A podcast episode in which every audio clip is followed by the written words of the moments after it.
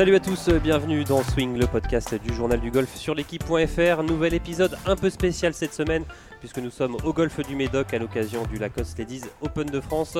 Une 29e édition, euh, elle aussi très particulière parce qu'elle se déroule quelques jours après le succès historique de l'Europe en Solheim Cup. Bien sûr, nous reviendrons euh, sur les performances de Céline Boutier qui faisait partie de l'équipe. On parlera évidemment de cette Open de France, mais aussi de l'avenir du Ladies European Tour. Et pour animer avec moi cette émission, j'ai le plaisir d'être accompagné par Martin Coulon du Journal du Golf. Salut Martin. Salut JP, salut tout le monde. Et nous, nous avons surtout le privilège de recevoir Gladys Nocera, ancienne numéro 1 européenne, elle-même joueuse de Solheim Cup. Salut Gladys. Salut. Et Vincent Paris, directeur du golf du Médoc, qui accueille le tournoi cette semaine. Bonjour, salut. Allez Gladys, on va rentrer dans le vif du sujet. Euh, vous étiez intégré à l'équipe européenne en tant que on dit helper, c'est ça, euh, dans, le staff. Euh. Racontez-nous de l'intérieur ce succès euh, historique, assez fou même de, l'Europe. ouais, bah, en fait, dès le début, il y avait vraiment une super ambiance dans l'équipe. c'était, comme je l'ai dit dans ma première interview en début de semaine, c'était hyper serein. On sentait les filles très concentrées, très appliquées à, à, leurs tâches et en même temps à l'aise elles-mêmes. Il n'y avait pas de de, stars dans l'équipe. Euh, vraiment, tout était euh, sur une même lignée. Et donc, une atmosphère hyper légère. Euh, qui a fait que les filles sur le parcours ont pu vraiment se lâcher, donner leur meilleur et, en étant à l'aise finalement. Et pour en avoir vécu, quatre, je peux dire que c'est vraiment, en tout cas dans les, dans les team rooms, c'était vraiment une super ambiance. Et voilà, après sur le parcours, évidemment, c'était extraordinaire. Et puis cette victoire sur le dernier putt, en plus de Suzanne, euh, qui a eu un pic qui a été très critiqué mm. euh, et, qui arrête sa carrière derrière, qui vient juste d'être maman. Enfin, c'est vraiment euh, belle histoire, le conte de fées idéal ouais, pour elle, vraiment super. vous parliez de cette ambiance, c'est une ambiance que vous aviez connue dans, quand vous aviez joué la Soleil ou c'était pas le pas l'osmose quand vous, vous, avez vécu cette, ces éditions? Non, j'ai J'en ai joué quatre et euh, j'avoue que là c'était vraiment. Euh, alors peut-être qu'en étant euh, justement de l'extérieur, de l'extérieur, on appréhende les choses différemment. Mais non, j'ai pas le souvenir d'avoir vécu une solème légère. là c'était vraiment chouette et puis et puis toutes les joueuses ont, ont, apporté.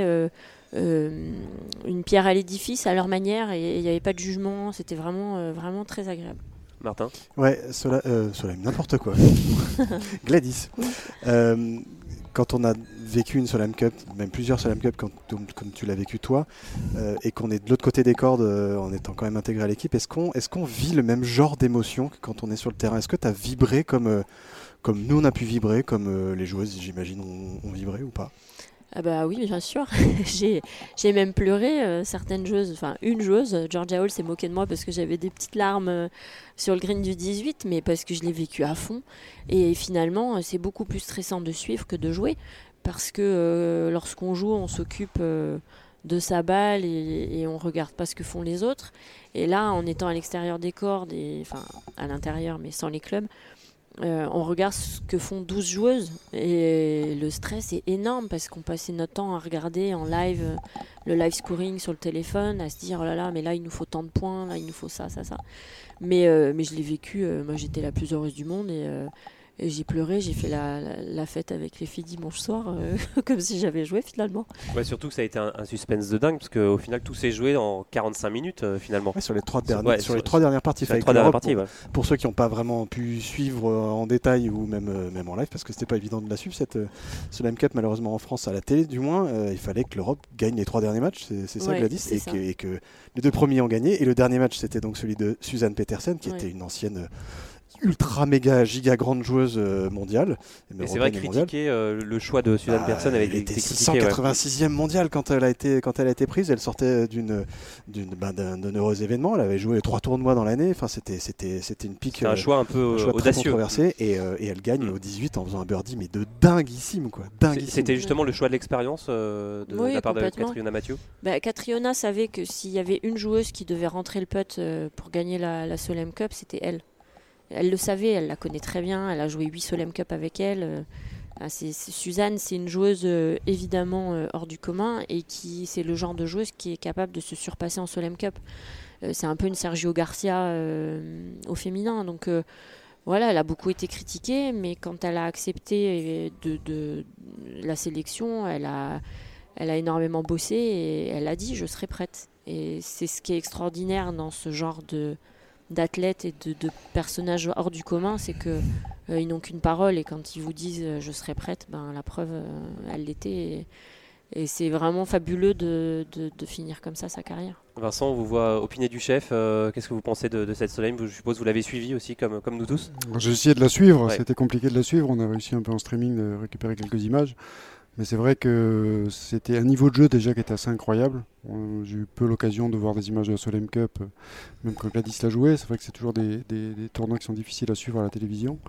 Mais j'ai trouvé le niveau de jeu assez extraordinaire. Ça plantait les drapeaux de partout, euh, pendant tout, surtout le dimanche. Même les doubles ont été assez impressionnants.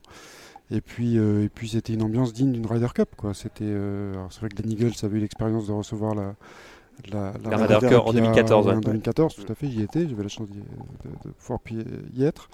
Mais c'est vrai que le, le, niveau de jeu, l'engouement, euh, franchement, ça mettait un boost au golf féminin énorme. Quoi. Oui, ce qui était, ce qui était impressionnant d'ailleurs, euh, je pense, à, je pense, tu, tu, pardon, on se connaît donc on se tutoie, bah, pardon ouais. tout le monde. Euh, J'ai lu que c'était l'événement de sport féminin qui avait été le plus suivi en Grande-Bretagne mm. de toute l'histoire, de tous les sports. La Solheim Cup cette semaine, enfin la semaine dernière.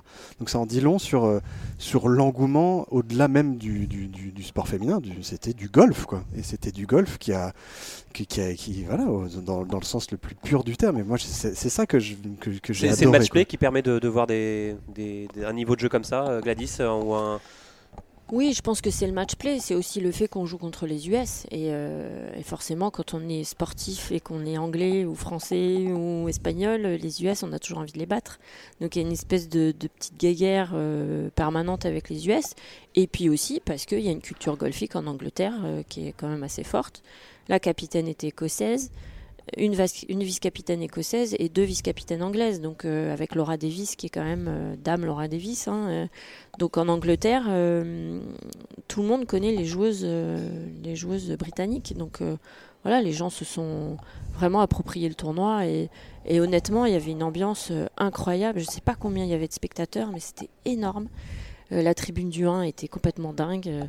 Enfin, c'était euh, et je suis attristée de voir qu'il n'y a eu aucune image en France. Alors, il faut, faut, faut quand même. C'est Golf, Channel, Golf Channel France, France qui avait les droits. Qui avait les droits mais c'est vrai que c'est diffusé. Mais, bon, c'est vrai que c'est très confidentiel et c'était assez euh, assez dur de suivre. Et... Confidentiel dans le sens où c'est une chaîne payante. Oui, mais voilà. Tu peux ça, quand même mais... voir quelque chose et, et, et c'est exactement. Mais il faut quand même leur donner le, le, crédit de ça, mine de rien. Évidemment, mais c'était si on voulait suivre un bout de, de Cup, c'était quand même assez compliqué de trouver. Ce qui était un peu. Même un streaming, c'était compliqué de trouver un streaming. Ce qui était un peu rageant et là, je voilà, c'était d'en entendre absolument pas ou très peu parler dans, je sais pas, des revues de presse classiques du lendemain. Il y avait quand même une française qui s'appelle Céline Boutier qui a mis, euh, qui a mis 4 pions, qui a gagné sa première Même on peut dire Martin dans les médias généralistes, euh, pas un mot sur Stade 2 ou euh, voilà France 2, France 3. Ouais, ça, ça, moi, j'arriverai jamais à le comprendre et ça me, ça m'attriste parce que je pense que toutes ces filles ont le droit de, de, de d'être connues et, et, et, et et que les gens reconnaissent que c'est des filles qui s'entraînent autant que les garçons.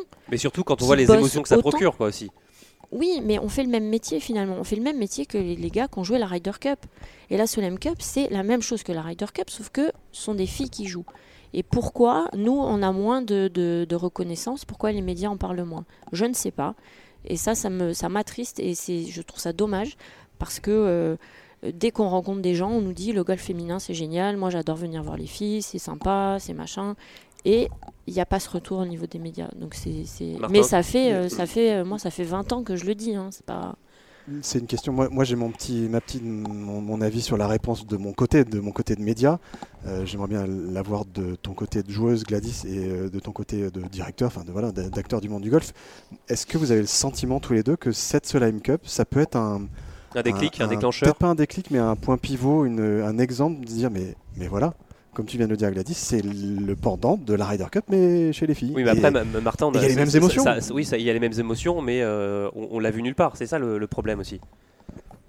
C'est la foule à poule. Oui, non, mais voilà, exactement. Mais c'est. Euh... Je sais pas, qu'est-ce que vous en pensez tous les deux Moi, je pense que c'est euh, évidemment un pas en avant, quoi qu'il arrive. Après, c'est des sports qui sont difficilement médiatisés. Ça me fait penser à deux choses. Un, c'est la Coupe du Monde de football féminine qui a eu lieu au mois de juin dernier en France une fois que l'équipe de France a été éliminée en quart de finale, c'était terminé. Au niveau média, on en a un petit peu parlé, mais oui, mais là on voit plus de matchs de, foot féminin, par exemple. On voit plus. Ou l'handball. On parle du handball et qu'on regarde les championnats du monde, championnats d'Europe ou Jeux Olympiques. Euh, mis à part ces trois grands événements, derrière le handball, ce qui se passe en Europe, ce qui se passe dans les clubs, on le voit pas. Donc c'est toujours la difficulté d'avoir une continuité. C'est toujours bien, je pense, d'avoir euh, de temps en temps des highlights comme ça, comme on a pu l'avoir avec la Solheim Cup. Ça fait avancer les choses, mais, euh, mais ça ne se fera pas du jour au lendemain, quoi qu'il arrive. Mais... Gladys? Un avis sur, euh, sûrement sur la question bah, j'aurais, On aura une réponse à cette question quand un club français se positionnera pour recevoir la Solheim Cup. Moi, je suis prêt. Ben, ça, c'était lancé. C'était mic drop à la, à la Suzanne Petersen, ça craque. C'est euh, posé sur la table là, et voilà. Je vous propose de, revenir sur cette euh, Soleil, mais justement, on va parler de, Céline Boutier. Euh, comment vous l'avez trouvé, Céline, totalement dans son élément au final? C'est un peu bluffant pour une personne qui est de l'extérieur et assez réservée. là, on l'a vu, une vraie lionne, Céline Boutier. En fait, elle a fait, elle a fait une semaine à la Céline Boutier. Elle a fait, euh, elle a fait sa vie, elle s'est préparée euh, comme elle se prépare d'habitude, euh, avec ses qualités. Et, elle est arrivée le premier jour, elle a planté le tee, elle était, je pense, assez terrorisée. Mais, mais elle a fait les choses, elle est allée au bout des choses et surtout elle a gagné beaucoup de ses matchs sur les derniers trous. Donc ça prouve que au niveau de la pression, de la tension, de l'envie, tout était réuni et elle a réussi une Solheim Cup extraordinaire. Elle, elle, vous a bluffé ou c'était bluffant de l'avoir oui, oui, parce que, parce que je la connais très peu finalement, parce qu'elle est quand même jeune et, euh, et on, sait toutes, pour l'avoir vécu, que bah, jouer une Solem, c'est, c'est, difficile. Après, on sait aussi que jouer un tournoi en équipe de ce niveau-là, avec tout ce public, a tendance à nous booster et à faire qu'on joue encore mieux. Mais elle a, elle a, elle a, elle a joué, c'était extraordinaire. Elle m'a donné la chair de poule euh, euh, tous les jours. Quoi. C'était vraiment. Martin Ouais, dans, les échanges que tu as pu avoir avec euh, les autres joueuses, euh, un peu plus, on va dire, euh, assises dans leur carrière ou même l'encadrement, elle, elle, elle impressionnait. Elle, elle, elle, faisait lever des sourcils, un peu comme ce qu'avait fait Victor Dubuisson en 2014, on en parlait tout à l'heure avec Vincent. Sur ce côté, non mais c'est ahurissant ce qu'elle fait, quoi. C'est, ouais, j'ai eu beaucoup de, beaucoup de, de, pas forcément les joueuses, parce que les joueuses, c'est toujours un peu difficile de faire un compliment sur une autre joueuse quand on est, quand on est en pleine carrière. Mais euh, des cadets, euh, du staff, euh, ouais, qui m'ont dit, ils m'ont dit, elle est, elle est, forte, quoi. Elle est forte. Elle est forte. Voilà. Mais, mais je pense que au-delà de ça, elle aura une carrière qui sera, qui sera un peu plus longue que, que ce qu'on peut imaginer.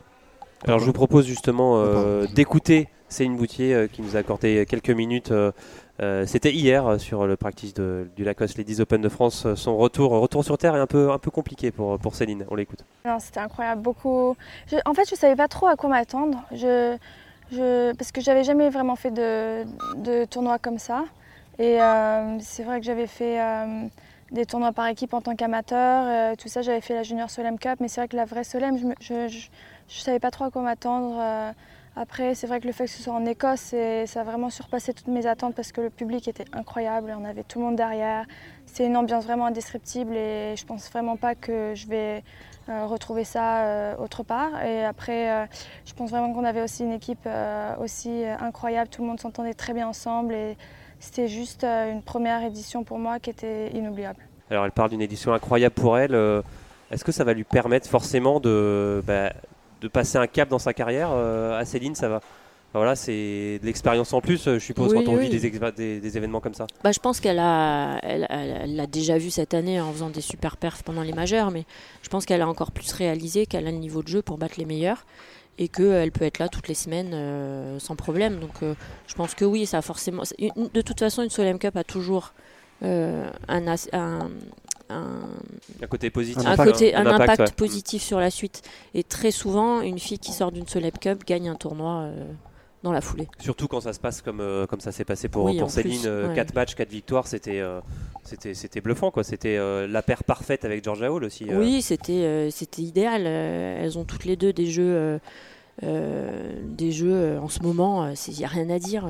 Tu, tu, les suis, tu, dis bah oui, elles vont gagner. Oui, elles ont gagné, ça paraît tellement logique, mais en même temps, leur niveau de jeu est tellement exceptionnel en ce moment que bah voilà, c'était c'était tout juste. Et puis le nez de, de Catriona Mathieu, de les associés, euh, on a eu euh, Azara Munoz tout à l'heure qui nous disait qu'à la base elle devait peut-être jouer avec Céline et qu'au dernier moment elle, pensait, très sincèrement qu'elle allait jouer avec Céline. Et qu'au final, euh, voilà, limite un peu surprise. Je trouvais ça marrant. ça c'est la science du capitaine de sentir les coups, d'associer les bonnes personnalités ensemble. C'est. Ouais, elle les a fait jouer. elle a fait jouer Céline et, et Georgia à l'entraînement et c'est vrai qu'elles se sont vite très bien entendues, assez introverties les deux.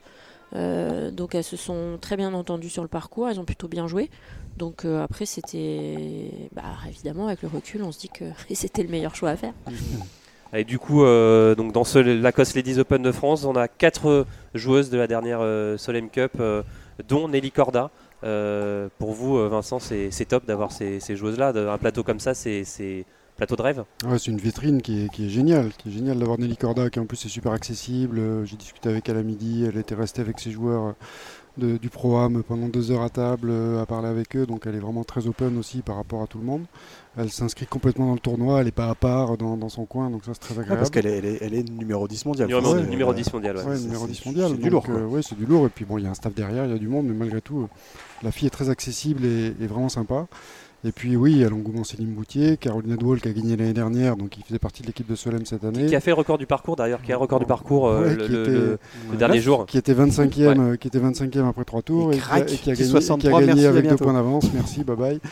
Euh, qui a joué deux heures avant les autres et qui a gagné l'année dernière gentiment. Donc voilà, avec un niveau de jeu aussi top. Et puis Sahara, bon, on connaît ce qu'elle a fait sur la Coste des Open. Ah, Sahara Munoz. Double vainqueur de l'Open. Exactement. Pas exactement. à Chantaco. À Chantaco et voilà, qui est toujours présente. Et même l'année dernière, elle n'était pas très en forme, elle a quand même fait un top 5, je crois, ou pas loin, ou 7 Donc euh, oui, je pense que déjà, il y aurait une belle bagarre entre les quatre personnes sur le terrain. C'est top parce que ça reste un tournoi de golf, un tournoi professionnel, et, je pense que le niveau de jeu va être euh, peut-être pas aussi beau qu'à la Solem, mais en tout cas, il y a, quatre prétendantes au titre qui en faisaient partie. Alors justement, quand on a vécu une semaine comme ça, on sait que ça, on puise beaucoup dans soi, dans l'énergie. Est-ce que qu'est-ce qu'on peut attendre quoi de ces joueurs cette semaine? Une certaine décompression, ça peut être compliqué euh, ou non Ou elles vont continuer sur leur élan En tout cas pour les Jeux européennes Non, non, je pense que toutes ces filles sont des filles qui, quand elles viennent sur un tournoi, c'est pour le gagner. Donc euh, il est hors de question que, qu'elles se disent euh, qu'elles vont faire une semaine à la cool. Je pense qu'elles sont, elles vont toutes planter le tee demain pour, pour gagner le tournoi. Donc j'ai entièrement confiance en elles pour, pour donner leur max. Euh, Vincent Paris, ce parcours euh, des châteaux, comment, euh, comment il est préparé à quelques heures du, du début de ce, tournoi Je suppose qu'il est parfait Oui, parfait, c'est jamais parfait un parcours de golf, il y a toujours des choses à améliorer, on a des bons retours de la part des joueuses. chose la plus importante pour un tournoi professionnel, et Gladys ne dira pas le contraire, c'est qu'on a des bons greens, des très bons greens qui sont fermes, qui sont roulants. Et euh, c'est 70% euh, du travail qui est fait, puisque évidemment les joueuses recherchent, des greens de qualité. Euh, ça fait aussi la différence beaucoup sur le scoring, puisque quand on a des, greens qui sont très réceptifs, bah, il faut avoir un bon toucher de balle et il faut être capable de rentrer les putts au bon moment. Les fairways sont bons aussi. On a un peu souffert de, la sécheresse cet été, puisqu'on a eu quasiment 4 mois sans pluie à Bordeaux, enfin un peu partout, mais malgré tout le parcours tient la route. Donc on est prêt, quoi. On est prêt pour, pour recevoir le tournoi dans les meilleures conditions. Euh, ouais, euh, c'est une question un peu globale sur, euh, sur l'accueil d'une épreuve de ce type-là. on sait que le, le Lacoste Ladies Open de France a l'habitude de se dérouler à Chantaco, puisque c'est un peu le berceau de la famille, et que c'est là-bas que ça se joue. Ils sont en train de refaire le parcours pour justement le remettre un peu aux normes du, du, golf moderne avec des grands guillemets. C'était une quand, quand les officiels sont venus te voir en disant est-ce que l'Open de France peut se dérouler ici à Bordeaux, c'était évident qu'il fallait dire oui, c'est compliqué à organiser, à, à, gérer une épreuve comme ça pour un golf comme celui du Médoc Alors évident, euh, oui, je dirais, parce que l'opportunité, euh, on ne peut pas la laisser passer. C'est d'avoir un tournoi professionnel et du circuit européen, c'est évidemment pour nous un vrai aspect positif en termes de notoriété, en termes d'image. Et, puis je dirais que ça fait un peu partie de l'ADN du Médoc. C'est-à-dire que le Médoc est connu, oui, pour son resort, l'hôtel et tout ce que l'on a autour, mais les deux parcours de golf sont, sont reconnus et ont, tout au long de l'histoire euh, accueilli l'Open de France masculin, euh, trois épreuves du, de l'European Tour, des finales du Challenge Tour, euh, le Grand Prix PGA France. Donc on a eu beaucoup, beaucoup d'événements. Donc les équipes sont prêtes pour ça, que ce soit les équipes du terrain, c'est le plus important, c'est le terrain, le greenkeeper et les jardiniers, mais aussi euh, bah, tout ce qui est autour, à savoir euh, bah, les personnes du restaurant, de l'hôtel, du golf, Caddy Master et j'en passe. Donc on, est habitué à ça, c'est jamais gagné, c'est jamais facile, mais, on, se doit aussi, par rapport à l'image du site, de recevoir ce type de grands événements et on les recherche réellement. Alors Gladys, cette Open de France, c'était dans votre carrière, c'était le tournoi immanquable de l'année, c'était le vous cochiez directement, euh, celui-là je le fais en, début d'année Oui, bon, moi j'étais de toute façon pas du genre à rater un tournoi, donc euh, mais évidemment l'Open de France a toujours été euh, le tournoi euh, phare de l'année. et puis lorsqu'il est devenu Lacoste et 10 Open de France, ben, encore plus puisque c'est mon partenaire depuis, depuis 18 ans, je crois maintenant. Donc oui, évidemment, ça a toujours été un tournoi que j'aurais aimé gagner. J'ai pas réussi à le faire, mais j'espère que Céline le fera. Vous auriez aimé jouer ici au Médoc, faire un Lacoste Ladies Open de France Ah oui, j'aurais adoré. Je sais pas, c'est là l'année prochaine ou pas Oui, on a encore pour Peut-être l'année prochaine alors. Euh. Peut-être que je vais ressortir les clubs. deuxième mic drop, drop de, l'émission. Le retour. Non, non. tranquillement. Si je reviens, c'est tranquillement. Ça vous effleure l'esprit ou pas du tout en ce moment de, revenir, non? Oui, je commence, à, je commence à sortir la tête de l'eau euh, après ma, ma, grossesse et puis les, bah, la première année de ma fille. Donc, euh, et là, je commence à avoir de nouveau envie de, de jouer, de, de prendre du temps pour moi, pour faire des choses que j'aime faire. Donc euh, oui, je commence à avoir envie de jouer. Martin? Non, mais oui, c'était un, peu sur, un, peu, un peu pour rebondir sur ma, sur ma blagounette. Ouais, si, si, ça te démangeait, mais tu viens de répondre à la question, si ça te démange toujours, je, bah, je, bah connais très bien, je te connais très bien euh, comme compétitrice acharnée. Voilà. après, euh, après la difficulté, c'est ça, c'est trouver le juste milieu entre reprendre pour le plaisir euh, mais pour moi, euh, mal scorer, c'est pas un plaisir. Donc il faut que j'arrive à trouver le moment où je suis bien. J'accepte de moins bien scorer puisque je m'entraîne moins. Et voilà. Mais, euh, mais je vais pas revenir pour, pour claquer des tournois. Alors Gladys, on va parler d'un autre sujet. On va parler du Ladies European Tour. quel regard vous vous portez sur, ben, on va dire tout simplement l'état du Ladies European Tour? C'est on sait que c'est compliqué, il y a de moins en moins de tournois, c'est compliqué d'avoir des tournois avec des grosses dotations. C'est quel regard vous portez sur euh, bah, je, suis un, je, suis un, peu triste parce que moi j'ai vécu le, le, le, LET euh, bah, pendant ces belles années. On avait, euh, on avait entre 20 et 25 tournois par an. C'était clairement l'âge d'or C'était C'était l'âge d'or. On jouait quasiment qu'en Europe. Donc on avait aussi des frais de déplacement qui étaient, qui étaient, qui étaient beaucoup moins élevés qu'aujourd'hui. et puis on jouait sans arrêt. Donc forcément, plus on joue, mieux on joue. Euh, aujourd'hui, euh, le tour s'est effrité, mais heureusement, on a des gens comme, euh, comme Vincent et comme Lacoste et tous les partenaires du, Lacoste et 10 Open de France qui ont confiance en, le tour et en le golf féminin et qui continuent d'aider. Je pense que ça va repartir. C'était là clairement une très mauvaise passe. je pense que la Solem Cup aussi, la victoire de l'Europe va aider. Euh, j'ai confiance, mais c'est vrai qu'en ce moment c'est difficile et c'est surtout très difficile pour les jeunes joueuses qui commencent et qui, euh, ont un statut de, de, joueuse de golf professionnelle mais qui n'ont pas de métier en fait, parce qu'il y a très peu de tournois. Martin? Tu sens que tu as un, Gladys, pardon, tu sens que tu as un rôle à jouer en tant qu'ancienne numéro 1 européenne, en tant qu'ancien pilier de ce circuit, dans euh, justement le, renouveau de ce circuit, dans, le, dans le côté, voilà, je sais pas, d'une façon ou d'une autre, la recherche de partenaires, euh, l'aide comme ce que tu fais là, être présente sur un, sur un Lacoste 10 qui progresse en termes de dotation depuis, euh, depuis quelques années, qui se maintient, qui est là, qui, euh, qui, maintient la barre malgré tout T'as un rôle à jouer Oui, bah, peut-être, mais je m'en rends pas compte. ce qui est sûr, c'est que travailler dans les bureaux, etc., c'est pas du tout mon truc. Donc ça, ça, il en est hors de question. En revanche, aider au développement d'un tournoi ou aider à la, construction d'un tournoi, une Solem Cup au Pure Médoc, par exemple, euh, j'adorerais, euh, oui, euh, en faire partie. Mais après, au sein du tour en lui-même, c'est compliqué parce que bah, mon rôle, c'est plus le coaching. Donc, je ne peux pas tout faire non plus. Alors Vincent, pour vous, c'est évidemment, je pense, important de voilà, d'être toujours présent, d'être là tous les ans, de, répondre présent pour, voilà, pour ce tournoi. C'est dans le calendrier du LED qui, on sait, n'a pas beaucoup de tournois, c'est important. Oui, c'est important. Après, euh, de mon côté, par rapport à la Constitution Open de France, j'ai l'impression que les signaux euh, sont plutôt ouverts et que les choses s'améliorent. C'est vrai que le Tour manque de tournois et manque de partenaires, mais, mais les choses progressent. Alors nous, on a progressé euh, grâce aux partenaires en termes de dotation. C'est pas encore des niveaux qui sont des niveaux peut-être qu'a connu Gladys, mais en tout cas c'est beaucoup mieux. Le champ de joueuses, c'est mieux aussi. Le public, on espère recevoir de plus en plus de monde. J'espère, j'espère que la belle météo qu'on aura cette semaine fera venir du public. En tout cas, je trouve que, voilà, l'engouement euh, qu'il peut y avoir autour de tous les participants à ce tournoi-là et tous les acteurs est, plutôt positif. Et moi, je crois dans le sport féminin beaucoup. Euh, le golf ou autre, et il y a vraiment quelque chose à faire. Alors, mais c'est, d'où vient le problème en fait? Pourquoi il y a eu cette, euh, voilà, il y a eu de moins en moins de tournois? C'est pourquoi de moins en moins de personnes sont venues Est-ce que c'est comme un peu ce qu'on évoquait tout à l'heure C'était pas assez, pas assez de médiatisation comment, comment ça se passe C'est compliqué de trouver des sponsors? Bah, Je pense que c'est le chat qui se mord la queue. Hein. c'est difficile de trouver une raison. je pense que la situation économique globale en Europe n'a pas aidé. Euh, lorsqu'il y a des restrictions à faire dans les entreprises, bah, c'est souvent le marketing qui, prend.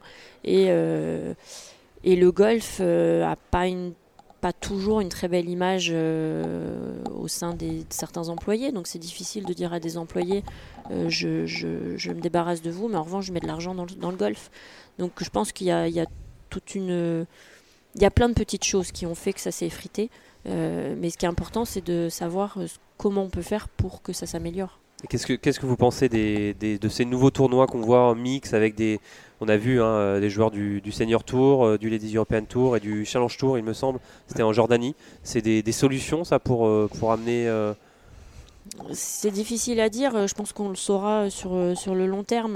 Je pense qu'ils essaient de faire des choses différentes.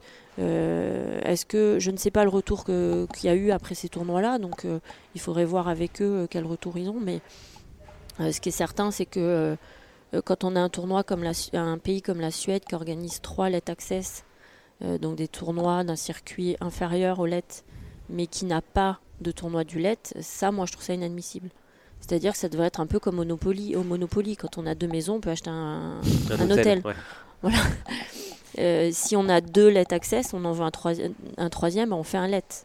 Euh, Martin Est-ce que justement l'un des nœuds du problème, c'est pas euh, le fait, comme ce qu'a le LPG, euh, d'avoir une équipe et un commissionneur, un, big boss du, tour qui justement tape du poing sur la table pour dire eh, les gars, on va arrêter avec ces bêtises de. Pas forcément des bêtises, mais de, ces incohérences de, calendrier, d'avoir par exemple, comme tu viens de le dire en Suède, de trois tours induletta, c'est aucun tour indulette. C'est ahurissant. Est-ce que c'est pas ce qui manque, un vrai directeur? Là, on sait que le le big boss du, du LET euh, bah, va changer. va changer, ouais, en train de changer. Il a, il a, il a dit ciao les amis. Il a claqué la porte. Plus ou moins claqué la porte, je sais pas, ou on lui a claqué la bonne. C'est pas très clair, mais en tout cas, le, le, bonhomme qui était, qui était en charge euh, ne le sera plus et le, le recrutement est en, est en, cours. Mais, mais est-ce que c'est pas ça le nœud du problème? C'est avoir une personnalité forte pour justement euh, redresser la barre. Mais je pense que c'est ce qui va se passer. Trois petits points. Trois petits, points. Il y a un ange qui a volé autour de tout le monde. Genre, mais qui est le prochain? Mais sans, sans, dévoiler des secrets euh, d'alcove ou de polychinelle, j'en sais rien. T'as as une vue là-dessus Tu sais qui plus ou moins peut remplacer euh, Vincent Paris. oui, bien sûr. Non, ça va, ça va être. Euh, bah, c'est pas officiel, donc euh, voilà, mais ça, je pense ça que bouge quoi. ça bouge. Oui, oui, ça bouge. Est-ce que je peux me permettre de, de, creuser un peu parce que moi, creuse, Martin, creuse, prends ta petite pelle. J'ai discuté avec euh, avec une certaine Hélène Alfredson, qui est qui est une énorme une énorme sommité du, du, golf européen et qui a une énorme carrière. Joueuse suédoise aussi. Joueuse suédoise, qui est membre du board du LED, si je dis pas de grosses bêtises. Est-ce que c'est ce genre de personnage-là qu'il faudrait à la tête du LED euh, je pense que le LED, c'est un.